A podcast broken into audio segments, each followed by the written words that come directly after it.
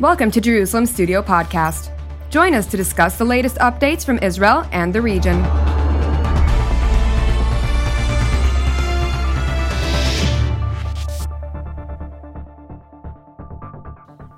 Shalom and welcome to Jerusalem Studio.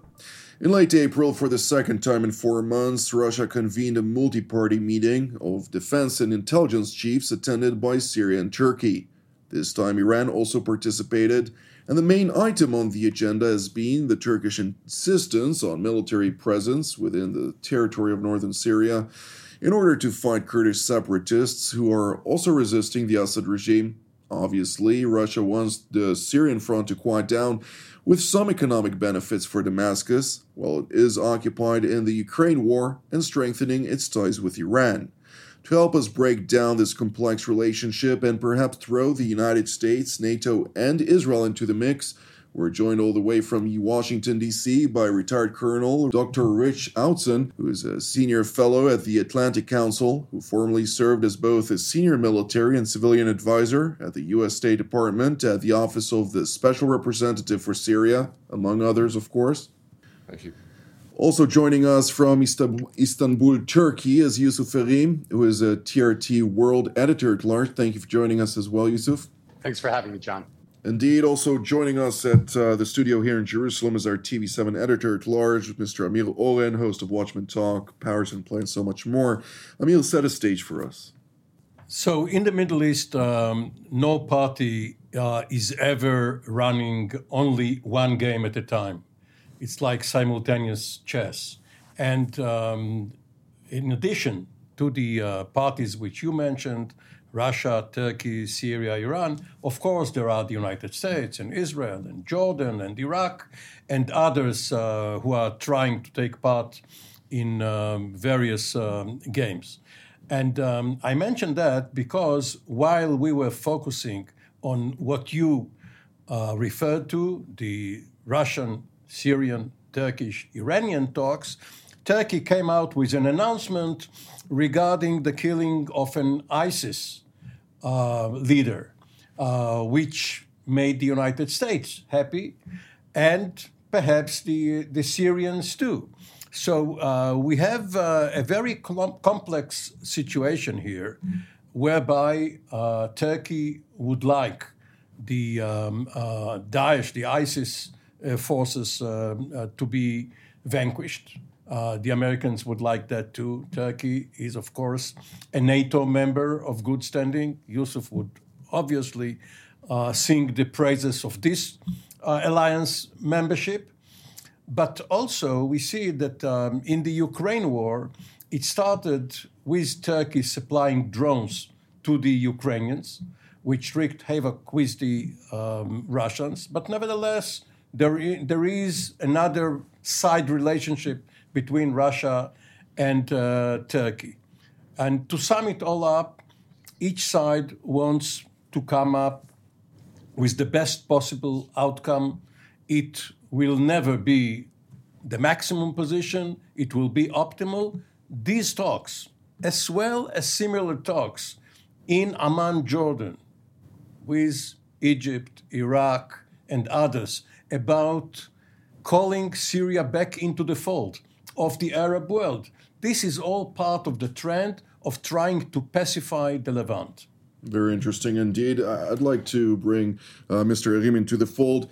Could you set the stage for us from a Turkish perspective? Where things currently standing, particularly on the fact that uh, the Assad regime has been a pariah uh, in Ankara's perspective for quite some time? And just recently, I mean, several months back, it was President Erdogan who came out and said, We would like to see a certain normalization, of course, uh, not ruling out anything and it are the uh, even though it's more in the interest of the Syrian regime at this stage, it seems like the Syrians are very hesitant and are more going behind Russian uh, leadership into what are Moscow's interests in this equation.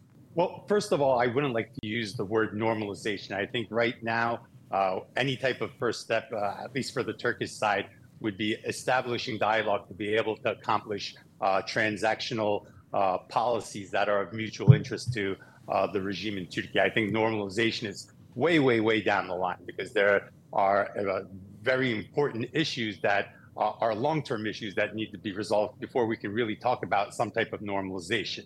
Uh, one number one being some type of guarantee for the four million uh, Syrian refugees in Turkey. That being said, any type of deal that could have been struck before elections probably would have been more favorable to the Turkish side uh, especially favorable for Erdogan. But now with elections uh, a week away, basically, uh, there obviously won't be any deals struck before elections, and anything after elections, uh, the Turks will be a lot more patient with and uh, expect uh, more coming out of the Assad regime, especially on Turkish positions. They'll expect. More compromises from the Assad regime. So the timing wise, after elections, will be on more in favor of Turkey. Now, uh, as for the U.S. position uh, regarding what's been going on in Syria, I feel like the U.S. has been uh, without an objective for quite some time. And uh, being without an objective uh, has really left the Turks kind of beholden to uh, the Russians in that area. the minimal U.S. presence there, not really strong enough on the ground, but enough of a presence to be able to hold the area that they're in uh, has left Turkey in a tough spot, and we've seen Turkey talking more with the Russians regarding what's happening on the ground. Uh, one of the positive parts uh, from a Turkish perspective is the normalization with Israel. And why is that positive? Well, Turkey has always had uh, its foreign policy built on balance. And uh, throughout the Arab Spring, having uh, the relationships with Saudi Arabia, the UAE, uh, Egypt, and Israel fall apart at the same time left Turkey without a counterbalance to Iran in its foreign policy portfolio. So uh, while it was not beholden to Iran, it didn't have a counterbalance in its portfolio to be able to sit down and uh, construct policies with. So this no- wave of normalization in the Middle East over the past uh, year or two has strengthened Turkey's hand versus Iran as well. So Turkey is going to be patient. Yes, it wants to see security and stability on its borders, uh, but not at all costs. Definitely not at all costs. And that's something that they're going to continue negotiating with, uh, probably under the Russian umbrella for some time before we see direct face to face talks with the Syrians. Indeed. Dr. Outzen, I'd like to hear your perspective on this as well. From an American perspective, however, uh, the U.S. administration's subsequent administrations, if I may add, are quite connected in all that it has to do with uh, policy vis a vis the Assad regime. Nobody wants to see uh, the Assad regime walk away without basically paying for what it, it conducted over so many years. Uh, and uh, as such, looking at the Middle East, the sands are shifting. Uh, obviously, uh, having a NATO uh, ally uh, as such as Turkey, which is so significant strategically speaking from the alliance, it seems like having this relationship with Moscow at the same time, also looking once again towards Damascus is not really sitting well, particularly also with the Biden administration at this point. I think that's right. There's a double dilemma for the United States. Uh, on the one hand, a dilemma that regards Turkey. Turkey is not only a NATO ally, but an ally that has done wonderful collaborative work with the United States and NATO outside of Europe proper. So in Afghanistan for 20 years, the Turkish military and Turkish diplomatic uh, corps were there side by side with the Americans supporting the government of the Islamic Republic of Afghanistan, the previous government of the Taliban. Uh, they have also been engaged in Libya in, uh, in a way that was uh, positive for U.S. interests by killing Wagner Group. Uh, Russians were killed by uh, by Turkish forces and Turkish weapons in Libya, and the fall of Tripoli was prevented.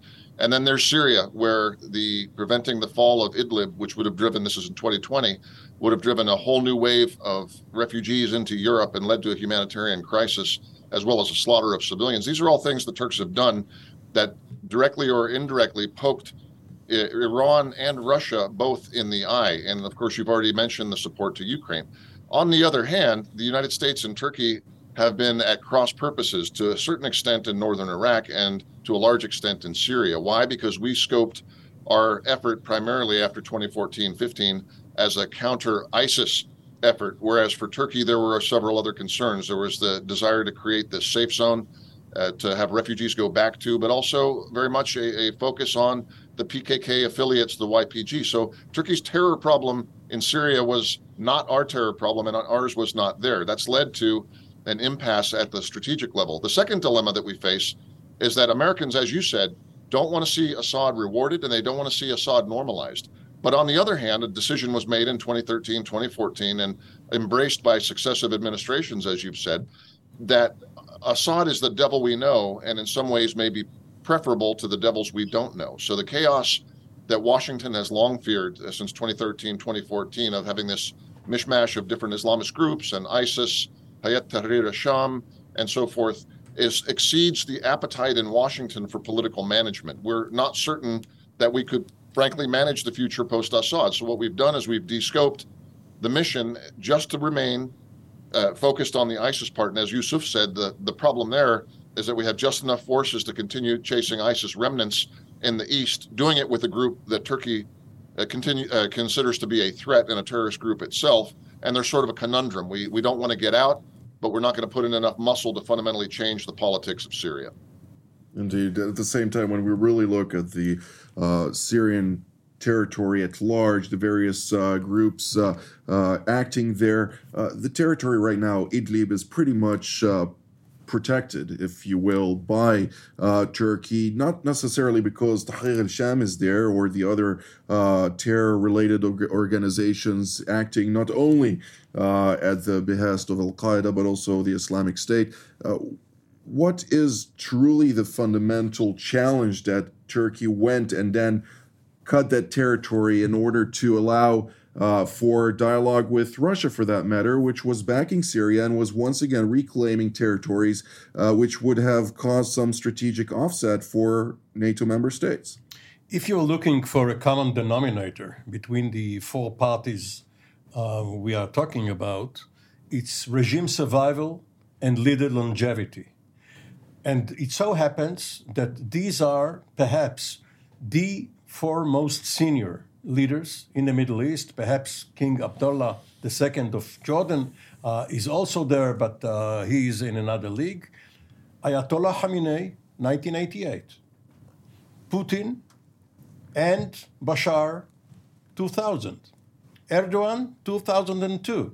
You can't find more senior people. Of course, Netanyahu has been elected uh, originally in 1996, but he has been 10 years out of office and and uh, again, and for another year and a half, uh, uh, he had to vacate uh, the office before he came back.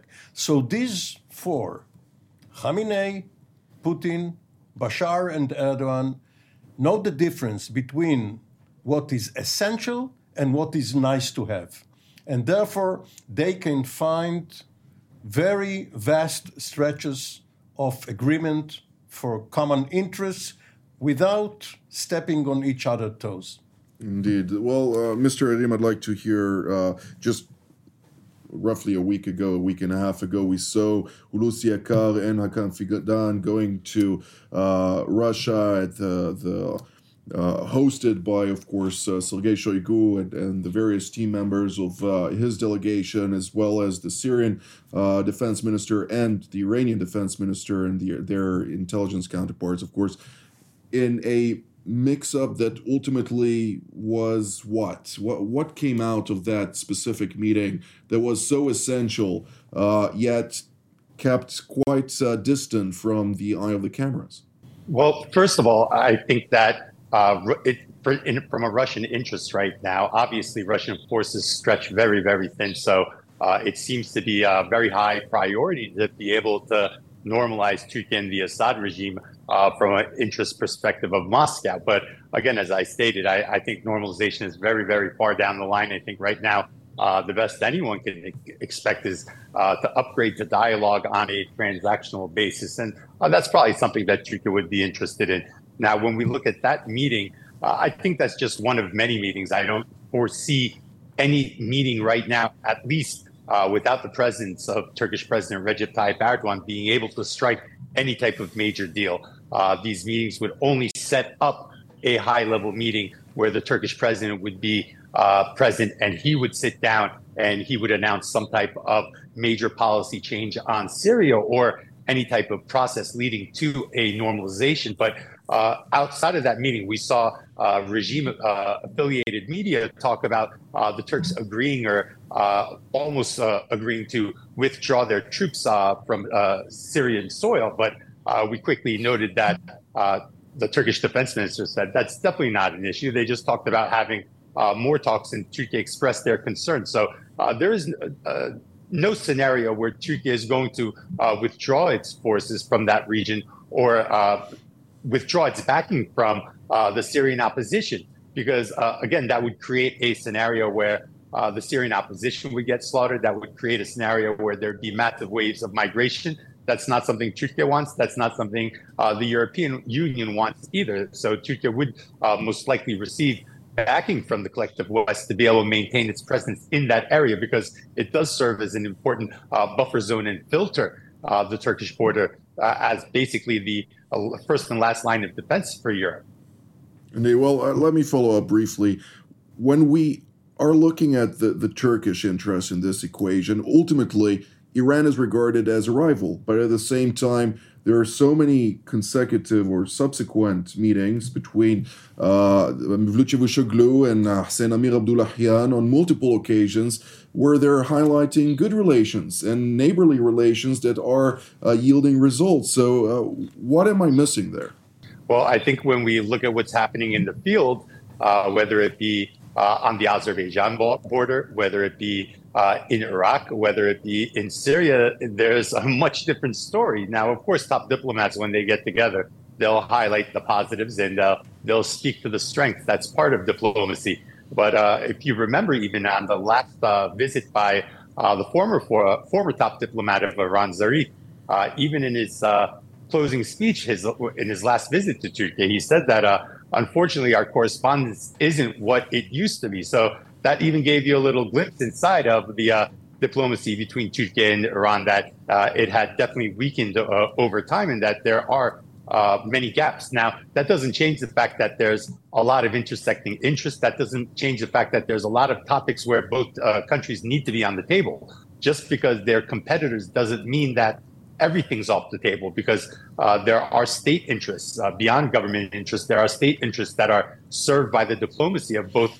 countries sitting at the table together. But again, I think overall, uh, the tension is undeniable, whether it be in Syria, whether it be in Iraq, or whether it be on the Azerbaijani border as well. I mean, when we look at the recent comments coming out of Tehran aimed towards Baku, this is definitely something that does not make Turkey happy, as Azerbaijan is probably Turkey's top ally uh, in the region. But uh, since there are so many intersecting theaters for both countries, there's a lot of portfolios that get opened up when they both sit at the table, and uh, it allows for trade-offs uh, in different theaters to be able to meet, uh, mix and match interests. Dr. Outzen, from your perspective, uh, knowing how the, the system works in the United States, how do you see uh, Washington currently, uh, at least from the current administration's prism, uh, look at, at the region and not be dismayed from the current shift, uh, shifts in the alliances and, and everything taking hold? Uh, is there something that they should, upon your recommendation, um, potentially focus harder upon?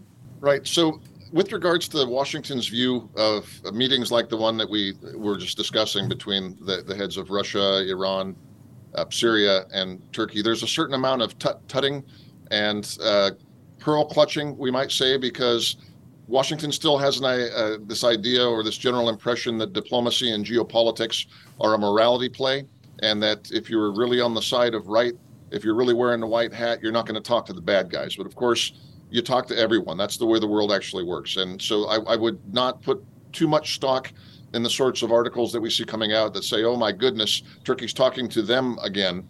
They're really not part of the West. Well, actually, with regards to Ukraine and several of the other conflicts in this region, it's actually okay to have somebody who has more than one leg in our camp as a member of NATO that can talk to these folks and, uh, for instance, try to have peace talks with Russia and try to search for openings on uh, some sort of a conflict termination in Syria. I don't think that that's a threat. I think it's an opportunity. Now, with regards to Turkey in general uh, and and how it is viewed in Washington, and this is a symptom of how the Middle East is viewed in general. It's difficult. You've heard now for well over a decade, close to two decades, the desire to pivot away to Asia and to disengage from the Middle East. I don't think we've done that, but there's been a lot of talk about it. Why? Because it's hard. We went from the 90s when we had this unipolar moment and this transformative capability to make peace between Israel and the Palestinians, we thought. to bring democracy to Iraq, we thought, and to foster change in Libya, we thought, but it's all very messy. So after several failed wars, Americans rightfully have this desire to minimize our direct responsibility for managing this region. Well, what happens though is that sounds a lot to our friends like we don't have your back and we don't value you anymore. I don't think that's quite right either. I think we're still trying to figure out in Washington, trying to figure out the post post Cold War Middle East, and it's multipolar, and it has friends who talk to our our enemies and adversaries. It has enemies and adversaries with whom we uh, have to cooperate and collaborate in certain cases, and it still has vital interests, and those we have to pay attention to. So, I think from the point of the United States, we we want things to get better with Turkey, uh, both in terms of its uh, sort of domestic political processes and our geopolitical relationship. We want Israel to be secure. We're not uh, quite in the same position that Israel is with regards to the Iranian threat. It's not as ex- existential for us as it is, but we have all the pieces required in my view, to have a stable order if we recommunicate and recommit to working with allies, including both Israel and Turkey. It's a complex region. Americans are sort of tired of it, to be honest with you. But this is Washington, and in the end, we'll muddle through. Indeed. Mr. Uh, Syria is the new Lebanon, Lebanon of the 1970s and 80s. It is sovereign, but not really independent. I, I'm worried to ask about if Syria is the new Lebanon. What is Lebanon? Somalia. Okay. Um, uh, and uh, we, we just heard a few days ago um, an American statement calling on the Lebanese to get their house in order. It's been six months since President Michel Aoun has departed.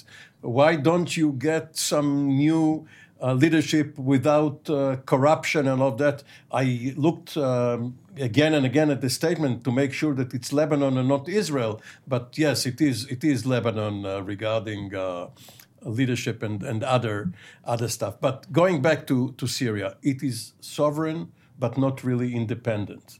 And you have Turkey um, with its interests in the north. You have Russia along the coast at uh, Latakia and uh, Khmeimim, the airbase. But of course, it also wants to protect the regime because one thing is dependent on the other.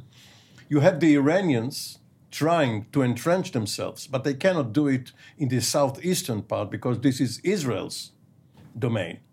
So um, the key word is coexistence. No party is going to have a perfect situation, but they learn to live with and along each other. Indeed. Well, uh, Mr. Erim, I'd like to uh, point out that, uh, as you mentioned on countless times and also uh, during today's broadcast, Turkey and Iran are not aligned, and they, they can't be aligned because they're regional rivals. At the same time, uh, Damascus remains an enemy, and a rapprochement is far from uh, the the um, near to medium future, uh, at least uh, within the current uh, uh, reality on the ground. And Moscow and, and Ankara have been global rivals for time immemorial. So again, uh, going back to this attempt to normalize relations between Damascus and Ankara under Moscow's uh, mediation, what is true within this context and, and why even engage in such an endeavor if it's technically not feasible? Well, first of all, I just want to comment very quickly on why Ankara and uh, Tehran can't be partners when uh, two countries project power into the same neighborhood, it, it, it's impossible. It's impossible. And they both project power into the same neighborhood. They're both uh, vying uh, in the same theater. So that's why that relationship will never be any type of uh, strong partnership. It'll always end up with uh, competition. Now, uh, why does Turkey want a normalization or at least uh, security and stability? security and stability, at least on terms that are acceptable inside of Syria. Well, again, many, many issues. And what can Moscow provide? Many issues. Well, first being obviously uh, the presence of terror groups, uh, the presence of groups like ISIS, the presence of obviously uh, the YPG, which is public enemy number one, the number one national security threat uh, from a Turkish point of view. Uh, they do not want to see the YPG gain a foothold on the southern Turkish border. that's that's a priority number one, and that that's been uh, a dividing point between Turkey and the United States uh, throughout the America Syria campaign. Uh, again, uh, besides that, again, bringing home uh, these 4 million uh, Syrian refugees. Yes, uh, Turkey has been generous, but uh, it's been over a decade now, and uh, Turks want to see Syrians slowly have a roadmap towards return. Maybe not return tomorrow, but they want to see a light at the end of the tunnel and say, well, we're not going to take care of these 4 million people for uh, the next foreseeable uh, two to three decades. And right now, there is no roadmap for return. So that's another very important interest as well. Uh, also, again, uh, the power structure inside Syria is Assad going to remain? Who would come to power? Is there going to be free and fair elections? There's a lot of question marks, and these types of question marks prevent Turkey from making long term calculations uh, in an area where Turkey has a tremendous land border with. Uh, it's a very porous border. There's a lot of groups on that border that conduct illegal activities, uh, from human uh, smuggling to drug smuggling, the Captagon trade. This is all of uh, serious national security risk for Turkey. So yes, it is in Turkey's interest, and probably having Russia right now as a broker, uh, while there is no type of top level correspondence between both countries, is probably the best uh, course of action for the moment. Dr. Outzen, last sentence. Well, I think uh, I, I, agree with uh, Yusuf about the incompatibility long term of Iranian and Turkish goals and programs in the region. And Turkey has a very complex challenge in terms of the policy imperatives it's got between terror and humanitarian and so forth. Ultimately, it cannot find a solution to those problems working with Moscow and Tehran. Why? Because those countries both like a fractured Syrian state. And ultimately, Turkey and the United States and Israel, I think, need something like a more stable and hopefully a more democratic Syria. You've said Syria is the new Lebanon. In some ways, it's also the new Iraq. It's a contested area where the West is trying to reclaim a state uh, ultimately uh, to some semblance of, of decent governance in the international community. And Iran is trying to keep it weak, sick, and radical. Mm-hmm. We'll see how it all turns out. And I do hope that the U.S. does a little bit more in terms of producing clear policy on it. Indeed. Well, this is all the time that we have for today. So I'd like to thank uh, Mr. Erim, uh, Dr. Outzen, and Mr. Oren for being part of today's panel. I'd like to thank all of you at home as well. And until next time, shalom. Thank you for joining us in another Jerusalem Studio podcast. For more content on Israel and its region, we invite you to visit our website at tv7israelnews.com and follow us on social media.